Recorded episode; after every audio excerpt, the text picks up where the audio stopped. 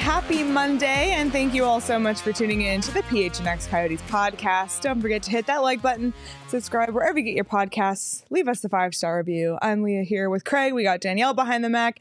Petey, after hiking a mountain in dress pants yesterday, took the day off today, but and that's okay. Complaining about it the entire time. Yes, exactly. He's exhausted from complaining, but we have a very special guest joining us from today's show. It's time for our weekly Chaos Theory segment, and this time we have DJ Bean joining the show. DJ, what's up? Thanks for joining us. Hi. How's everything going with the Coyotes? Oh, just Danny. Funny you should ask. No. Not great. Plenty of optimism on the ice and off of it. Yep. That was not a judgmental this. That was I saw myself on camera, just had something that had salsa, and I was like, I think I have food on my face. So. That was not a judgmental. Sean and I discuss frequently on the show, maybe just stop winning games, and that's what this season will be.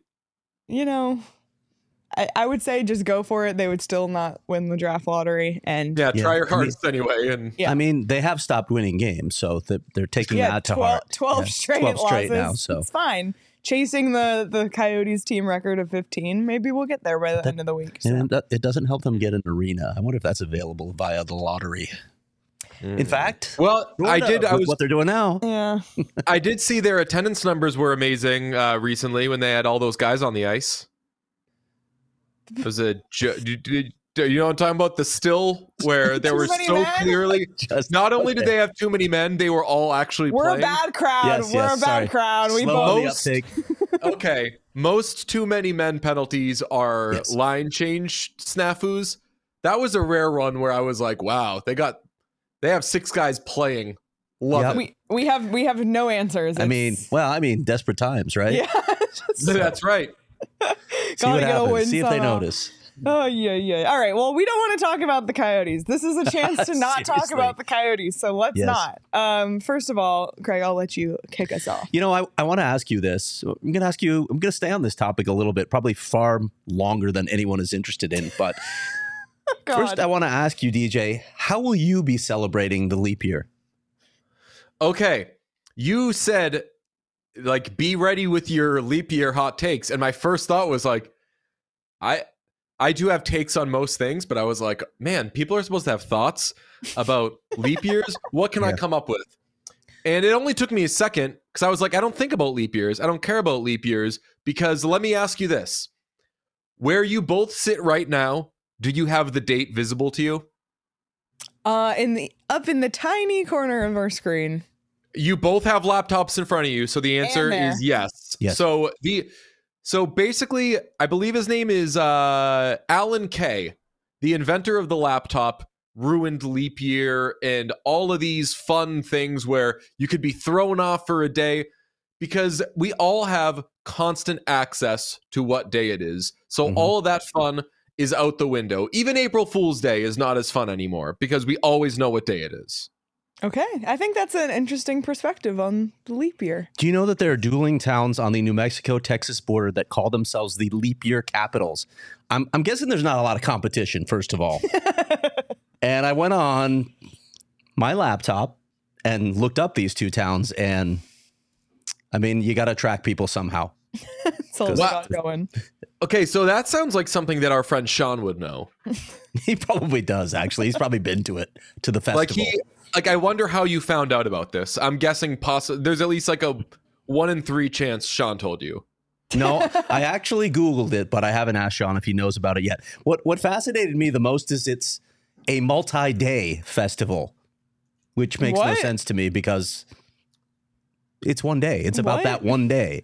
It's about February 29th. What are you doing on the 28th or on March 1st? I don't get it. Do any of you know anybody born on Leap Day? I actually don't personally. I know a few people born on the 28th, which was crazy because I was actually born in a leap year. So that was lucky. But I do. No. I went to school with someone, a woman who was born on a leap year. And crazy. Same. Yeah. It's bizarre. Love that. What do you do? Hey, that's the most popular guy in school. Check it out. He's 4. It's like it's a fun fact for the rest of your life. Like when someone says, tell me something interesting about you. It's like you always have that. Oh, man. All right. Well, I know we're going to spend more time on Leap stuff later. Yeah, we'll get back to that. But we won't dwell on this anymore. But, you know, the one thing about it being a leap year is there's one extra day between now and the NHL trade deadline, which is 11 days away at this point. DJ, from the NHL perspective, looking at the whole league, which teams and or players interest you the most at this year's NHL trade deadline? Okay. A lot of interesting teams. Like, do the Rangers go for it? Do they call up the Ducks and try to get old friend Frank Vetrano back? That wouldn't surprise me. Because the East is so wide open that any team can talk themselves into saying, like, yeah, let's go for it. Let's just grab this thing. Let's go. Let's call the Ducks, try to get Adam Henrique or any of the players they have available. Or let's add Noah Hanifin, who reportedly will re-sign with teams if they are south of the border, no offense, Leah. So the teams like that intrigue me. I wonder, like, what do the Devils do? Do the Devils try to get back in this thing? Do they just throw their hands up in the air and say, okay, it's not going to be this season? I want to know what happens with Jacob Markstrom. He has always kind of made sense for the Devils. But again, maybe the Devils just say, screw it. I've found a lot of the conversation around the Penguins interesting because they're like, the Penguins are going to trade guys, but only a couple. And I'm like, you're the Penguins. You're terrible. Just give up on this experiment. Like, you're probably not going to trade Sidney Crosby, but why not do it? Throw that bomb into the mix. No, throw that bomb into the mix. Oh, again. Yeah. Sorry. I didn't even mean that, Leah. Leah, I know from our Pro Shop Wars, a big Sidney Crosby head. Yes. Yeah. Big fan. Can you imagine if Crosby were on the market? It'd be fantastic. It would be incredible to have Sidney Crosby on the market right now. Here's the thing. It stinks, though. Like, if he were American, then the Rangers would get him. And everyone would be like, yeah, ooh, Broadway Sid. But it just, like, he's not American, so they don't care. And they won't get him. But boy, oh boy, I'll tell you what. Brad Marchand and Sidney Crosby reunited. Bruins could make a lot of noise. Well, we can all read into Sid saying, I like playing on a line with you rather than against you in his video for his 1,000th game. And everyone was like, what does this mean? I get it. Did people really say, what does this mean? I love that. Did they say, what does this mean? It's the internet. Are you surprised? Exactly. Yeah. We see this happen all the time. And I understand the franchise icon. It's really hard to say goodbye. Maybe you just want that guy to retire. But maybe you give Sid a chance to play meaningful games at the end of his career, for one. And secondly, how many teams have made this mistake where they hung on? Okay, maybe we can put some pieces together. Maybe we can bring in an Erik Karlsson and actually be a cup contender. It's over. It's over. Yeah. Just admit it. Stop looking through the rose-colored lenses and just admit it. It's over, Pittsburgh. Ray Bourque, the guy, he's 35 years old. Yes. You're not going to be good next year or the year after that. Something I throw out today, speaking of unlikely trade candidates and big names, everybody was yelling about Seth Jones after that Patrick Kane goal last night because he looked off Connor Bedard in overtime, which to that I say, hell yeah, Seth Jones, do it, King. You have one goal all season. His contract is so maligned that he's become an underrated player. But anyway, that goal happens. Everybody's all mad. And I threw it out today. Like, if I'm an NHL GM that needs defense help, I'm just calling the Blackhawks to check to see if they hate that contract as much as their fans and a lot of talking heads do. Because I'll tell you what, if they ate a couple $1 million off that cap hit, like, I would love to add Seth Jones. And I'm sure if the Blackhawks are smart, they're probably like, you know what? We're willing to potentially overpay him a little bit. We don't have a lot of veterans on our roster. We still need good players. But that's at least a call I'm making. And that's like the darkest dark horse trade option I can think of a name that no one has talked about, a guy with a ton of term, but a contract that is not beloved at this point. If I'm the Hurricanes, who only has 3 defensemen signed past this year, all of whom are up after next year, I'm like, shoot, could I get Seth Jones for, like, nothing? Do I try to do that? Just something to throw out. And what made me think of that is that you said the Penguins are doing this thing where they're just holding on and still trying to add to supplement their core. That's how the Blackhawks wound up in the situation they're currently in with Seth Jones. And they had missed the playoffs. They chalked it up to, well, we were just kind of injured. Let's go get Seth Jones and let's make one last huge push. And he can bridge us to whatever our next era is. And they didn't know that they had like last place finishes and Connor Bedard ahead of them. If that were the case, they probably would have taken a different route.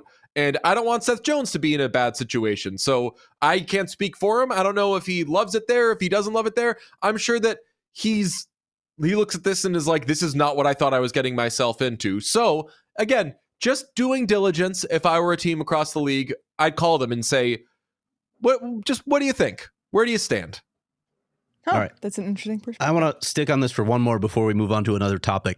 When you look at the so-called legitimate cup contenders right now, which team absolutely has to do something to actually get there? Whatever that is, I'll get your thoughts on that. But like Colorado, Edmonton, Toronto, Carolina, who comes to mind and what do they need to do?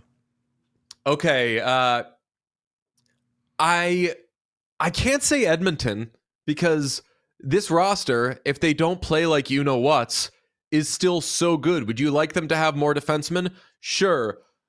Do you worry sometimes about Stu Skinner? Sure. But by and large, if that roster gets to the playoffs, if they're wearing other uniforms, you're saying, all right, that's my Stanley Cup pick. So I won't say that Edmonton has to do something. In the East, I think Boston probably is the most, at this point, the most paper tigery of the contenders. And really in the East, how many contenders are there? Is it Boston, Florida, New York, Toronto, and then like maybe kind of Tampa? Sort of. Flyers are cute. You have some cute situations, but you don't have any world beaters. And I think Boston, if they can add, I mean, they need help on defense right now. If they could add a center, that would be amazing. The issue is, as has been discussed ad nauseum, they have nothing to give up because they sold out last year, financially, by pushing the cap hits of Patrice Bergeron and David Krejci to this year by just doing all bonus overages, and B, in assets because they traded their first round pick this year for Tyler Bertuzzi. So they don't have a pick in the first three rounds. Elliot Friedman said they'd have to trade somebody like Lena Solmark. I don't think that Calgary is taking Lena Solmark for Noah Hanifin, but if Boston can do something like that, that would go a long way. Not necessarily trading Lena Solmark. I'm saying like adding a Noah Hanifin, then I take them a lot more seriously. All right. Well, should be interesting for sure. I'm curious, you know, you already touched on Edmonton, but the four Canadian playoff teams right now, Vancouver, Edmonton, Winnipeg, Toronto, if you had to pick one today, who's most likely to win the cup and who is most likely to flame out? Oh boy! Okay. And I know you're an oil man, so you were there when you can see it just barely. I think I had to move this way. No, you could see it just barely. You see the Oilers pennant I have there. Yeah. That's an Oilers pennant because I'm an oil man and I'm very down on them right now. How could you not be? But they're still, I think, the best of the Canadian teams that are in the mix. I think if you want to go with the safe, I'll say boring in an endearing way, team, it would be the Jets, but Edmonton still has the best roster of those teams. The Canucks are having a fantastic year, but I know Pete argues this strongly, and I agree with him that they're still like an embarrassment away from really joining the club of contenders. Like if the Canucks went and won the cup this year, it would come out of nowhere. And typically, I know that like the Kings, but like typically cup winners don't come completely out of nowhere. A team will burst onto the scene, maybe the way that Vegas did, and they'll go far, they'll make a run. But usually you need to kind of pay the piper before you get to actually go and win the cup. So which of those four do you see potentially flaming out? Yeah. Oh, flaming out. Shoot. Okay, so it's Edmonton.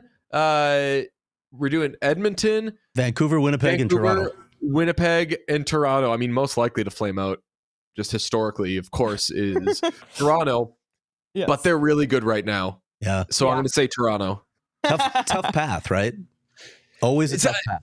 Yeah. Well, East is such an easy path this year, but no matter who Toronto plays in the first round, it's going to be a losable series. And I don't say that disparagingly. I say that as a matter of fact. Yep. Yeah, it's absolutely so true. It's so true. Until you have the postseason bona fides, no one's going to pencil you in to advance each round. Yeah, it's so true. Which is why I say Edmonton is going to win the cup like an idiot.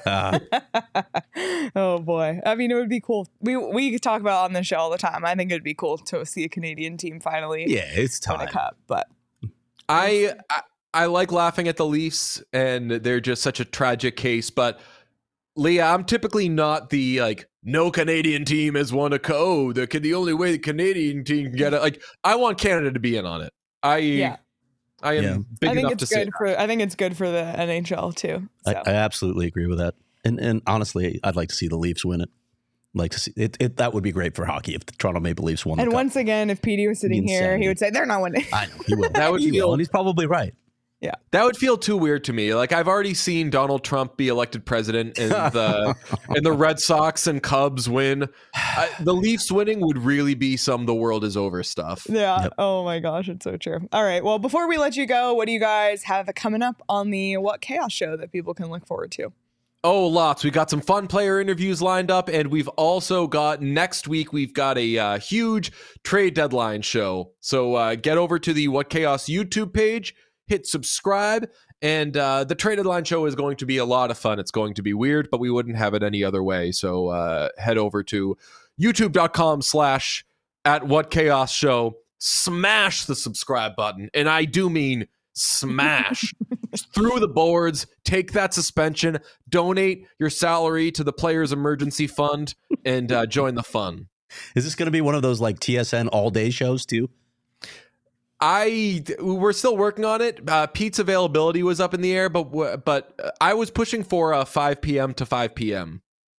a 24-hour, just like hammering, like not breaking character. 3 a.m. being like, all right, what else have we got? And like nothing's happening. Papers flying everywhere. Doing I've got a lot of ideas. Well, you can have Craig and PD call in at the 5 a.m. slot because that's what time they wake up in the morning. It's true. So there you go. Oh, hell yeah. Love that. Oh, boy. Love all that. Right. Well, DJ, thanks so much for stopping by. Look forward to chatting with you guys next week. Thanks as always for having me, friends. Awesome. Thanks, man. All right. See you. Thanks, DJ. Go Coyotes. Oh, we cut him off as he's saying go Coyotes. Well, thanks again to DJ Bean of What Chaos. And as he mentioned, make sure you subscribe to their YouTube channel or wherever you get your podcasts. They do a great job covering the NHL in a super fun way. So check it out. And if you're watching on YouTube right now, you can see Craig's wearing his PHNX hoodie. I'm actually wearing my mid-range Assassins shirt today. I love the shirt. This is one of my favorite Suns shirts. And if you also love our shirts, but you've been kind of on the fence, well, do I have good news for you, because right now we have a 30% off sale going on in our locker right now, today through Wednesday, 30% off everything. So this is something you for sure want to take advantage of. If you have people's birthdays coming up, if you have graduations in May, get ahead of it now. Get the gifts, save 30% off in our locker, phnxlocker.com. Check it out. We have some great PHNX Coyote shirts, of course, Arizona versus everybody that I was wearing. A ton of people were rocking the shirts at our event yesterday. That was a good turnout of really cool. Yeah, to see all the merch represented. Right, like the entire history represented there. And by the way, sales are the only time that I actually shop, so this is the time to get on. It's so true. So get on it now because it ends Wednesday night at 11:59 p.m. So it's currently Monday at about 2:30. You have a couple days, so start adding stuff to your cart and make sure you shop this sale. And just so everybody knows, it applies the discount at checkout. So do your shopping and get 30% off at checkout. phnxlocker.com. You do not want to miss out on this. And then with all the money you save, you can maybe make a deposit in Prize Picks. If you don't know what Prize Picks is, I talked about the purple app colors last week. PrizePicks is the largest daily fantasy sports platform in North America, and instead of battling thousands of other players, you pick more than or less than on 2 to 6 player and stat combos and watch the winnings roll in. A couple great things about PrizePicks. First of all, right now, they're doing a deposit match up to $100. So do not miss out on that opportunity. But it's really easy to play. It takes less than 60 seconds to make your picks. You can withdraw your money at any time. It's really quick. And as I mentioned, you just have to choose more than or less than on player stacks and combinations. It's just that simple. So here's what you're going to do. You're going to go to prizepicks.com/PHNX and use code PHNX for a first deposit match up to $100. That's prizepicks.com/PHNX and use code PHNX. Pick more, pick less. It's that easy. Craig, have you been to a NASCAR event before? I have covered NASCAR events at PIR, yes. So there's a NASCAR event coming to Phoenix on the weekend of March 8th through 10th. I've never been to a NASCAR event, but we're so lucky here in Arizona. We get golf events, we have spring training baseball, and now a NASCAR event. I was actually at a restaurant the other day. NASCAR was on. I was actually watching because I was getting really excited for the event coming up at Phoenix Raceway, March 8th through 10th. I know PD's really excited to go. He's been to plenty of events at Phoenix Raceway. So make sure you're not missing out on the NASCAR race at Phoenix Raceway, March 8th through 10th. So you can get your tickets to the Shriners Children's 500 at Phoenix Raceway, March 8th through 10th. Promises a weekend of good vibes for the whole family. Get your reserved grandstand tickets now at phoenixraceway.com. All right, Craig, you wrote a story yesterday. I did. For Diehards Only.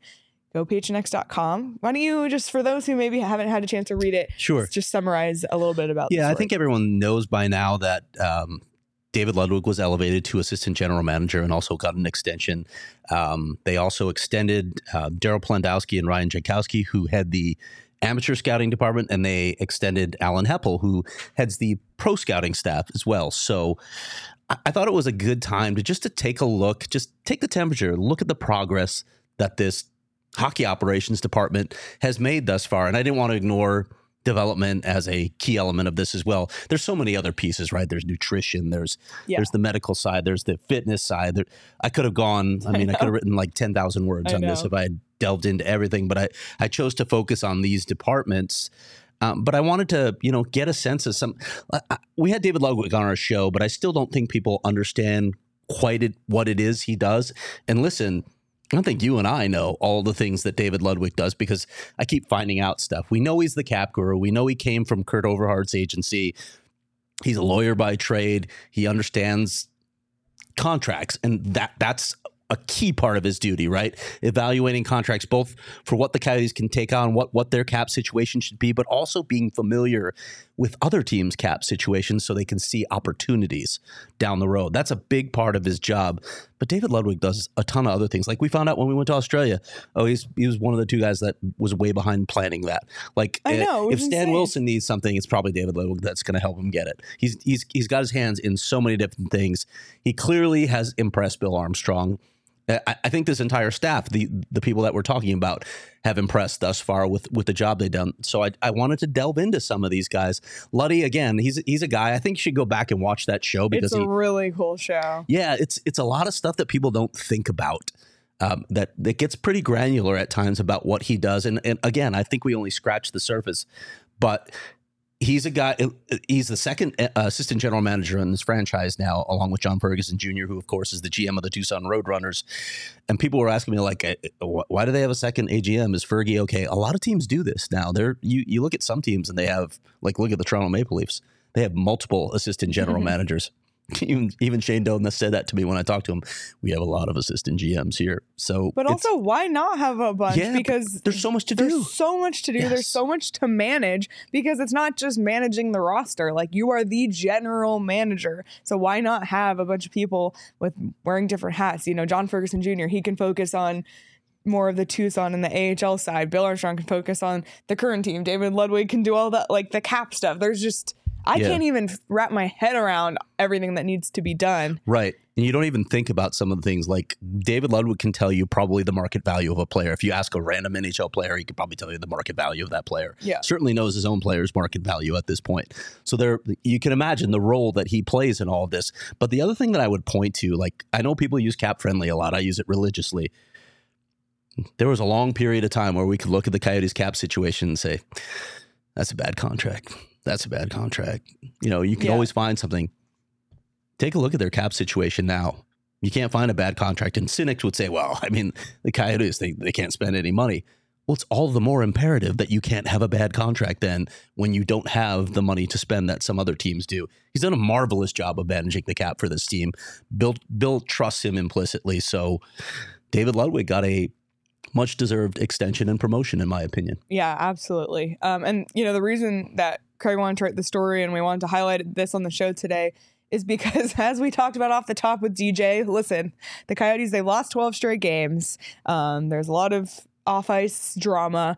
And right now it feels like the one thing that we can point to as something that's really moving in the right direction. Obviously, the prospects, which we'll talk a lot more about after the trade deadline and as we get into the offseason, but is the hockey operations department. And to see the work that has been put in and the investment that's been made in this group, and it's not just with the assistant general managers, but it goes to the scouts on both sides. And I think, you know, we talk a ton about the amateur scouts because we do a lot of draft coverage on this show. Yes. And I think most people who are diehard Coyotes fans know the names Daryl Plandowski and Ryan Jankowski, as, you know, choose the two most complicated names to say back to back. But talk about pedigrees for those guys. Plandowski, of course, part of the Tampa Bay Lightning brass, who drafted players such as Braden Point, who was a late round pick and turned out to be a home run player. But what the amateur scouting staff has done and continues to do, as the Coyotes have so many draft picks still yet to come, and possibly a really high draft pick according to our draft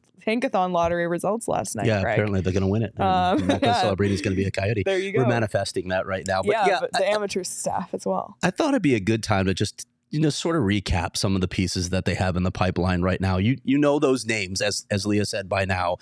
And I wrote a ton on the amateur scouting staff last year. If you remember going into the draft, I had a scouting series where I dove into like sort of the overall department. I looked at the American staff. I looked at the Canadian staff. I looked at the European staff. There were a lot of facets. So go back and read that if you want to learn more about this staff. But when I look at their pipeline, and we've talked about this on the show, you know, I know a lot of people look at it and say there's so much coming, and I agree there is.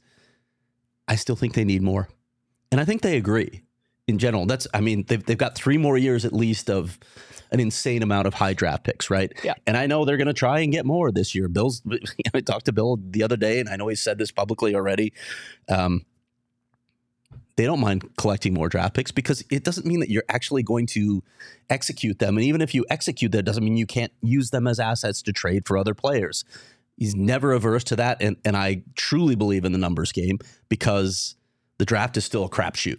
You're going to miss more than you're going to hit. Every GM misses more than he hits. Every scouting staff misses more than they hit. That's just the reality of evaluating 17 and 18-year-old kids with so much physical and mental and emotional development ahead of them. Yeah, absolutely. So why not play the numbers game and try and flood your system? That's what they're going to continue to do. I think that's a great philosophy to take when you're trying to build sustainable success. But we look at someone like, we've talked about the defensemen in their system. Obviously, Simashev was the pick last year. Mavlam is there. Curious about Artem Duda. I'm fascinated by him. I think it shows that I'm fascinated by his potential because he's such a great skater and the offensive tools are there. And I think he could be in Tucson as early as next season. Max Zuber, who, you know, they talk about his intelligence, just a really smart player. So you got a lot of pieces there. I still think the Coyotes need another top end defenseman. This is a good draft to find one. This is deep in defenseman, at least at the top of the draft. They're going to have a pick there. And I'm not saying they're going to take a defenseman. If there's a forward where they say, oh my God, we can't pass on this opportunity, they're going to do it. They're always going to take the best player. But there's a lot of good defensemen in this draft, a lot of good prospects. So I think they can sort of check that box. And then the other thing, Leah, I keep saying it, you know, Logan Cooley's here now. You like some of the other pieces like Barrett Hayton and Jack McBain lower in your lineup. Do they have enough elite centers? I don't think they do. I think they need another one. I don't know what Connor Geeky's going to turn into yet, but do they have enough guys at the top of the lineup where you can say, yeah, we feel good about the depth, so we know one of these guys is going to hit? I think they could get another one of those as well. I think they're going to be looking at these things over the next few years. Maybe it's defense this year because that's how the draft is stacked, but then you got 2 more years after that. But as you said earlier, like if they in fact are going to win the lottery like we're predicting they are now, Macklin Celebrini and Logan Cooley, okay. Yeah, sign me up. And just a reminder for people for what's to come in this year's draft and next year's. So the Coyotes have, we can take a look here, 1 pick in the first round. And this is as of today, so we don't even know what's going to happen after the trade deadline, of course.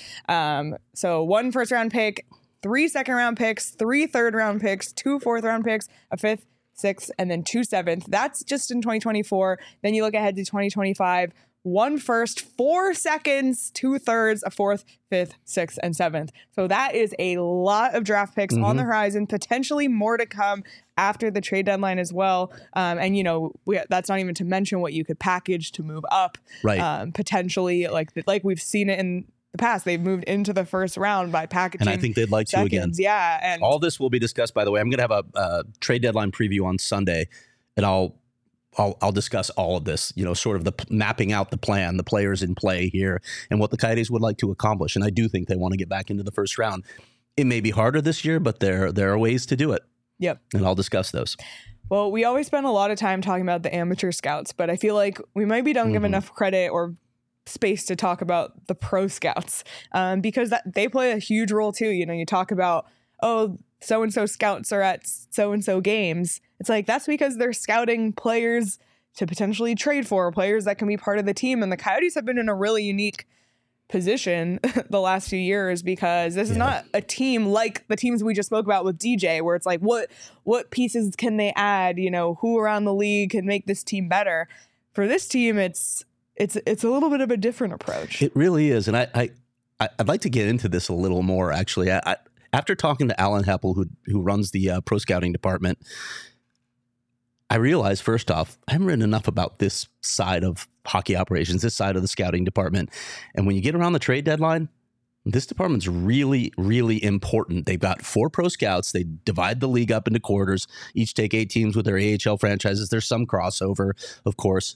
And these guys get to know these other NHL franchises and AHL franchises like the back of their hand. They know what these players are capable of doing. They know how they fit in certain situations. I want to dive into that a little more, but as you mentioned, you know, a lot of times your pro scouting staff is like, okay, who can we add to put us over the top? Who's that really good player out? That hasn't been the goal of the Coyotes. It's weird in a way. We're looking for a guy who's a good veteran in the room, who doesn't cost us much, who we might be able to flip at the deadline because maybe he's been down on his luck a little bit. It's a bizarre situation. Yeah. Like you really have to get granular with your scouting to find those pieces rather than, oh yeah, there's a really good player that might be available. We'll go after him. Yeah. And it's not just that too, even the waiver wire.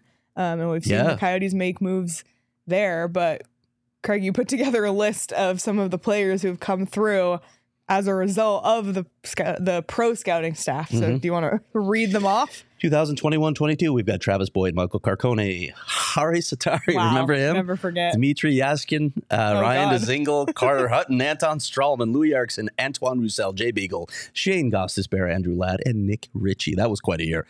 But also think about what all those guys, like a lot of those guys ended up fetching for the Coyotes down the line as well. Yeah, think about the fact that they gave up nothing for Ghost. Yeah. When they made the trade, they literally gave up nothing and they got more. Yep. So they got something with him just to take him, and then they got more. Yeah, it's crazy. Like that year was really interesting. It hasn't panned out quite as much the last 2 years because I think maybe people got a little wise to what was happening here. But then you throw in Patrick Nemeth, Zach Kassian, Connor Ingram, and Yusuf Alamaki, both off waivers. Those are 2 good pickups. Michael Kesselring came over in the trade for Nick Bjugstad, who came back to the Coyotes. Brett Ritchie for a cup of coffee here. Got to live in his brother's house. That's right. And then this year, Matt Dumba, Jason Zucker, Nick Bjugstad, Alex Kerfoot, Troy Stetcher, Travis Dermott, and Adam Ruzicka. Speaking of cups of coffee. But it's interesting. It's a different kind of evaluation. And I never really thought about it until I put this list together. Like, yeah, these guys weren't necessarily looking for the best player. You got to really, really get granular with all the details you need that fit the Coyotes situation, right? It's a good veteran. It's cost effective. Can we flip them? There's a lot of things to think about. So I really want to dive into the pro staff a little more. Alan Heppel was a fantastic interview. Just fascinating. I talked with him for a very long time. I want to talk with him more. I want to do something on this staff. I don't think a lot of people, including me, realize what his background is. Yeah. Right? He was the director of amateur scouting for the Colorado Avalanche for a very long time. And he drafted such players as Gabe Landeskog, Nathan McKinnon. Heard of them? Mika Rantanen, Cale Makar. Yeah, maybe you've heard of these guys. Alan Heppel had quite a run in Colorado, so throw that in with Daryl Plandowski's run in Tampa. And it was interesting talking to Alan because he'd been on the amateur side. When Bill Armstrong came to him, he said, hey, I'm thinking that you might be a good fit because you have a good book on all these guys who are either just about to move in or have moved into the NHL. And Heppel saw that he thought about it for a little bit, and he was just like, okay, I'm in. It's interesting. It's entirely different than what he did before, but he's such a resource still, and you can imagine the connections that a guy like that has all over the hockey world because of how long he's been in it. Yeah, absolutely. Well, this staff is just fascinating to me, Leah, because, and we've said it a million times on this show, I've covered this franchise for a very long time. I've never seen a hockey operations staff even close to this complete. And when you talk about, you know, the combination of the experience level of guys like Bill, who's been in it for a long time, Daryl, who's been in it a long time, Ryan, who's been in it a long time, Alan Heppel, who's been in it a long time, Fergie, who's been in it a long time, Larry Plow, special advisor, who's been in it a long, long time. And then you bring in the young blood, like David Ludwig, who brings the agency side of it, Lee Stempniak, who brings the player side of it. But all these fresh approaches, I'm missing a million people, like in analytics and development and elsewhere. It's a fascinating staff to me. The Coyotes finally have the hockey operations department right. Yep. And as Antonio said in the chat, we've been waiting for 84 years. And it's like right now we are in it feels like at this particular moment, it especially feels like we're in the trenches, especially, you know, for the fans. It's like year three of the rebuild. It's been a tough go. It's been a tough go with the off-ice stuff. And I know John has been asking in the chat about arena stuff. We're not going to get into it today, John. You can go. Craig has a full story. Go phnx.com about all the latest. We also have a ton of videos on it in our Arizona Coyotes playlist on the PHNX Sports YouTube channel. You can absolutely feel free to go through those. But if everything just stays the course and you can take those steps, the staff is in place. So now this is the seed planting time. You can't just have a garden spring out of nothing. You have to take times to plant the seeds, to water the garden, and then everything will grow. And we are in that. It's not as rewarding at this particular moment, but hopefully, if everything works out on the off ice side and they can get it together, the future of this team on the ice, it's extremely bright and it's extremely exciting. No question. And again, I deal with a lot of these people pretty regularly because I do the prospect reports too. So I talked to Lee, I talked to Curtis Foster, Jeff Shantz, Charlie McTavish.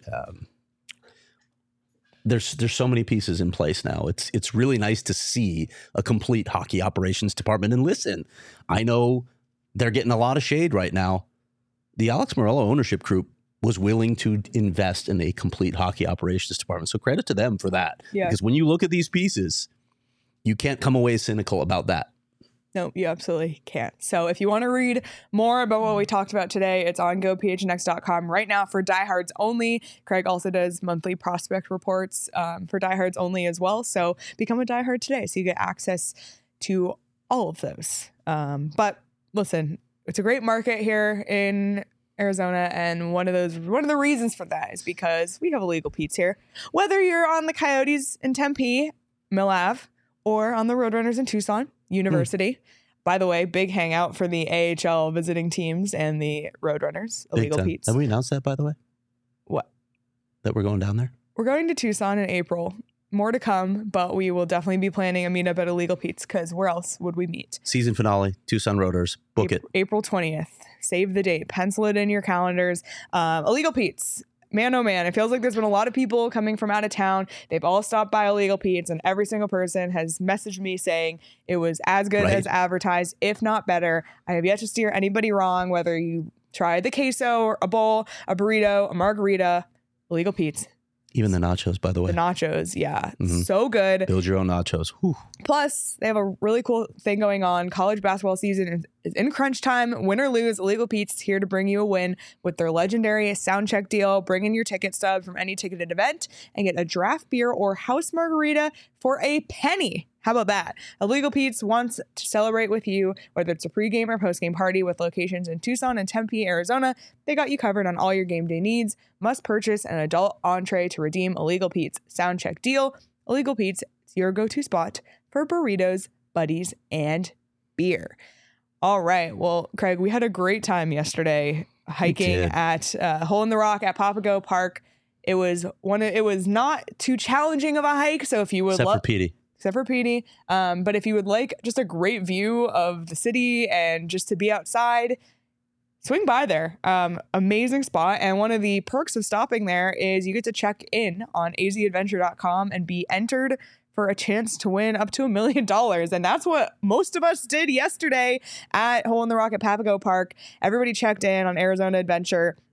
It took like 2 minutes to do. And then we had a raffle. We gave out scratchers, and by the way, these Arizona Adventure scratchers are like some of the prettiest scratchers I've ever seen. You almost feel guilty scratching them, but I think we've heard back from 2 or 3 people who won these yesterday, and almost every single person won at least $10. Yeah, so there's a lot of ways to win the Arizona lottery. Like I said, you can check in on ArizonaAdventure.com. It's geolocated, so if you just show up, allow your location services, check in. There's tons of places to check in. You can go online, azadventure.com, or you can enter tickets online for a chance to win $1 million in cash and Arizona travel prizes. Plus, you can always just pick up those Arizona Adventure scratchers as well. So the Arizona Lottery, it's not just about playing games and winning prizes. It's also about giving back to the state and its communities. Visit azadventure.com for more information on how you can take an adventure for a chance to win $1 million in cash and Arizona travel prizes. Let's have some fun with leap years now.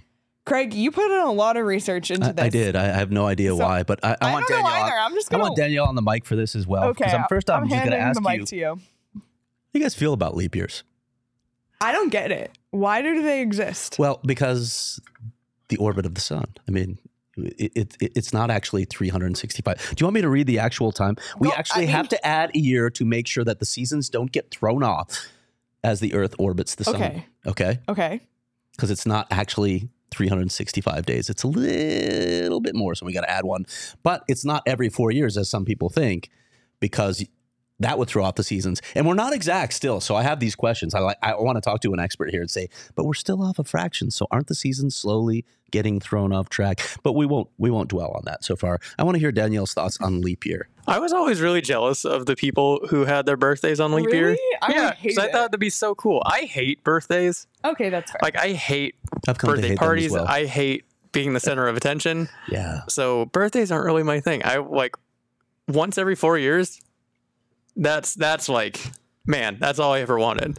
I always wonder about people like if you have. When do you celebrate? The 28th? I guess March 1st is what I've heard most often, but it's just kind of weird. No, that's not my birthday. I mean, if my birthday was February 29th, you better believe that every 4 years would be the biggest party of the year. I mean, I feel like it's justified. Yeah. Yeah.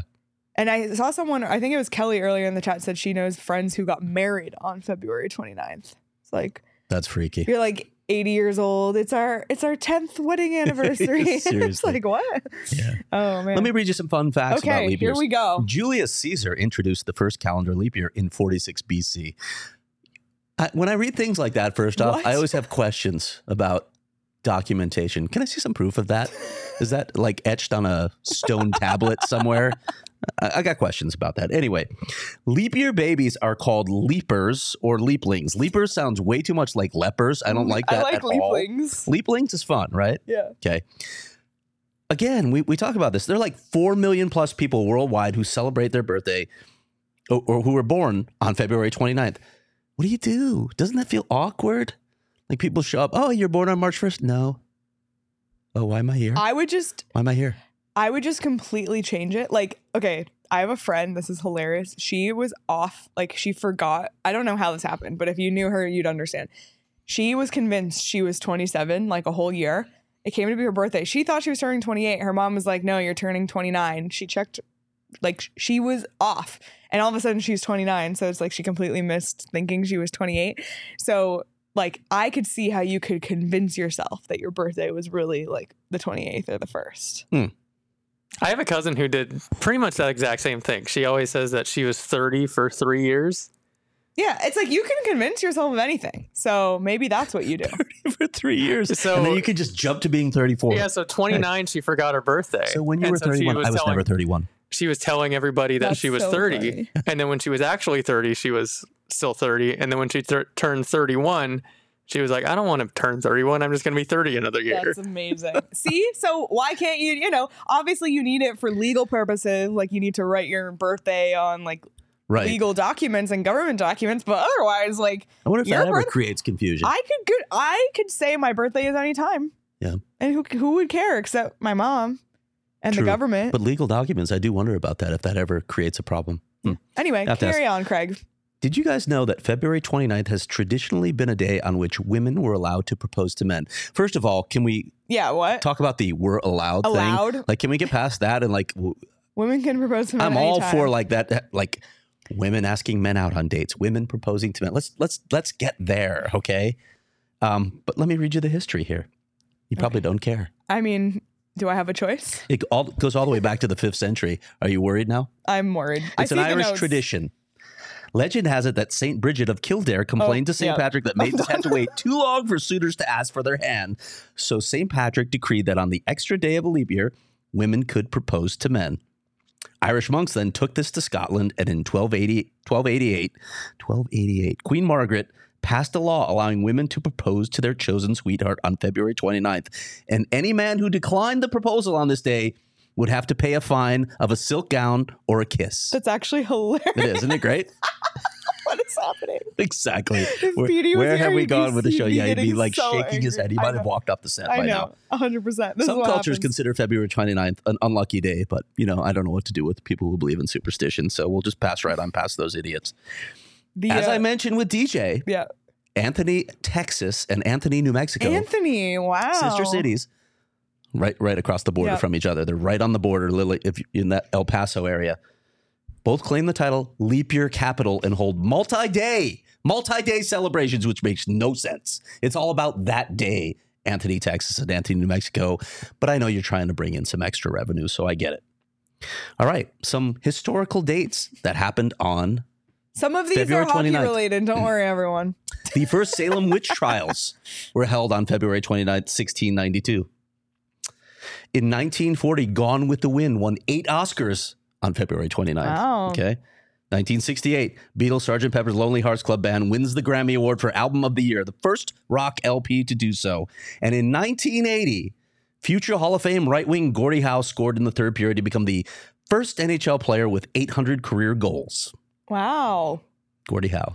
Those are actually crazy. And Paul said, these are the kind of things I really love about what Craig does. He just does research on random things just for fun. Research on random things. That's me. So I wanted to ask you guys, like, and I know I didn't give you any time to prep for this at all, but I was imagining, and you feel free to be sarcastic on this, how each of the 4 major North American men's pro leagues would react to a leap year. What would they do to take advantage of a leap year? So I have a couple thoughts here. Like the NFL would probably find an excuse to add another game. I was going to say it's all about money for the NFL. All about money. They would do like the leap year special. It doesn't matter if it was a Tuesday. It's like we got a full slate of NFL. Mm-hmm. Yeah. The NHL would find another way to have the Coyotes fly from the East Coast with the leap year day in between to play a home game the following day. Any thoughts on the NBA or Major League Baseball? Baseball's releasing a new hat. Sure, there's a leap year themed hat, and it's they're just gonna blast it around all social medias, and it's gonna be another bad hat.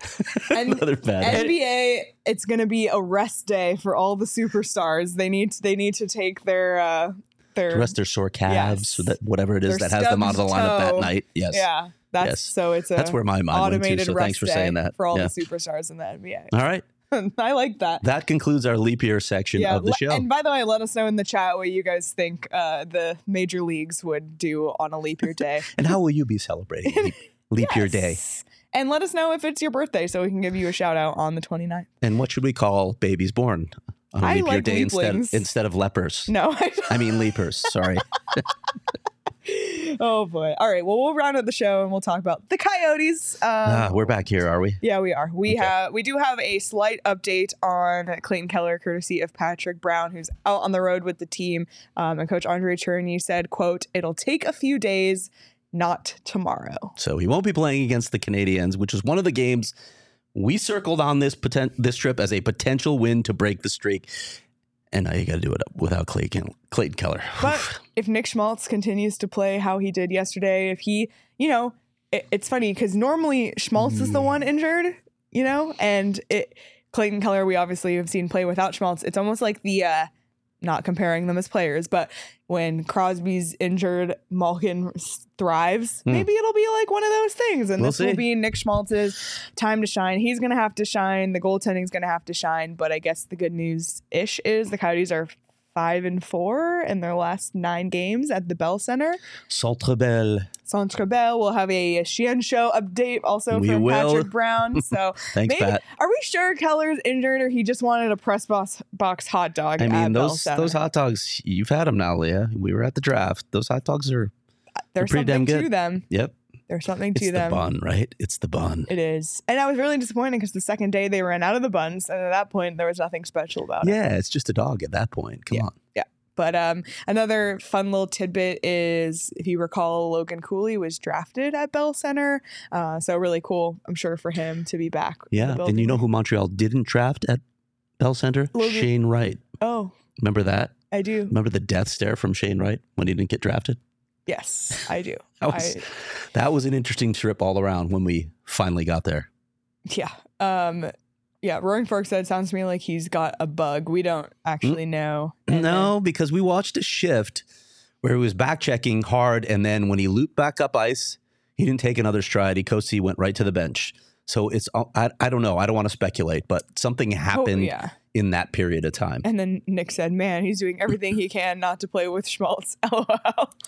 Maybe it's an internal challenge for Schmaltz. But either way, we'll keep our tabs on that one. It'll be a little bit of a challenge without Keller. But again, maybe it'll allow guys to step up, because there's also been games where Keller's been completely held off the score sheet and you've seen the other line step up. And last night we were talking about the Michelli, Krause, Bukestad line starting to, you know, find their stride again. So maybe it'll be their night to shine. We'll see. But either way, the Coyotes need to get a win, because right now they're just 3 away from tying the Coyotes record in most losses in a row with 15. So we don't want to get there. 12's enough. We don't need unlucky 13. Like, please no. You know what we do need, Leah? Circle K snacks. I need snacks. I'm hungry. Charles Whittle Pike brought us all labeled on the bag. So money. Circle K snacks, and I was telling everybody in the office today, so they know that's ours. Circle K snacks. I know this is, people are probably rolling their eyes at this whole snack conversation. If this tells you anything, it's just to say how good the Circle K snacks are. Mm-hmm. They're just so good. How badly people want them that they're actually willing to steal them from you. So if you heard our Kangaroo Court the other day. And by the way, we may have sentencing coming at some point too, because I think we know all of the culprits now. We just need to verify one. Yes. And once we do that, we can hold our sentencing. It'll be a mass sentencing, I'll tell you that. Yep. So Circle K, not only do they have great snacks, they have great deals on gas, especially when you're a member of the Inner Circle, because you save 25 cents per gallon on your first 5 fill-ups and save 3 cents per gallon every day. Plus, you get discounts on snacks. Sometimes they just say, here's free snacks, free drinks, etc. Join Inner Circle for free by downloading the Circle K app today. Terms and conditions apply at participating locations. Visit CircleK.com for details. Can we invent our own tagline for Circle K? What would you like? Stay away from my Circle K snacks. That's what I want to say. I like how we create our own taglines for all of our sponsors. Like, if it's good enough for Craig, it's probably too good for you. Stay away from our Circle K snacks. Yep. But we don't have to change the tagline for Gila River Resorts and Casinos, because I feel like you do you really.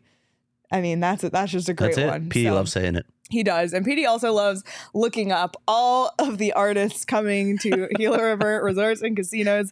There's a lot of them. There's a lot of artists. So there's always shows there. Of course, there's the casino. There's the restaurants. There's the resort. So much to do at Gila River Resorts and Casinos. They have locations all over the valley. So no matter where you live, there's one near you. And if you've never been, I highly highly recommend checking it out. It's a great place for a staycation as well because there's so much to do there.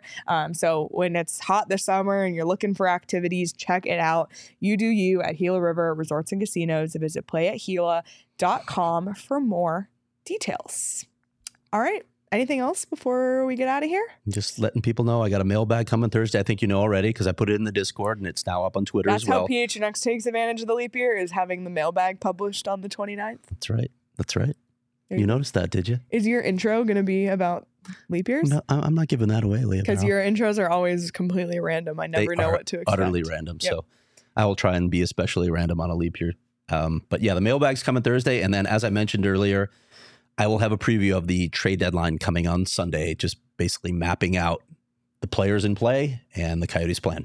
Awesome. Well, looking forward to those. Again, mailbag is for diehards only, so make sure you become a diehard today. Go phnx.com/diehards. You get access to all of that, access to our Discord as well, 20% off merch and events, but from now till Wednesday, don't forget 30% off sale, phnxlocker.com. Don't miss out.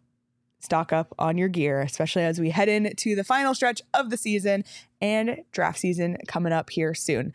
But that's it from us today. Thanks again to DJ Bean from What Chaos for joining us earlier. Thanks again, everybody here in our live chat or listening later. Be sure to hit the thumbs up on this video and be sure to subscribe wherever you get your podcast so you don't miss our weekly audio only shows as well. You can follow us on Twitter, PD at home at @SPetersHockey, me at Leah Merrill, Craig at Craig S. Morgan, Danielle at Abracadanielle. We have a super chat down to the wire, $2 super chat. Congrats to Tara. Oh, thank you. Thank you. Yes. Appreciate you noticing that. Tara won an award, so it's on Craig's Twitter. But congrats, Tara. Well deserved. Everybody, thanks so much for tuning in. We'll be live on post-game shows the rest of the week. So the Coyotes game schedule through Sunday, that's our schedule. Make sure you stick around on the PHNX Sports YouTube channel to not miss our post-game shows. And hopefully one of them is a winning one. We will we'll see. Feel for the magician. I mean, times are tough. Times are tough. And they're on the road, so it doesn't even matter. Yeah. Oh boy. All right. Well, everybody enjoy the rest of your Monday, and we will see you all on Tuesday.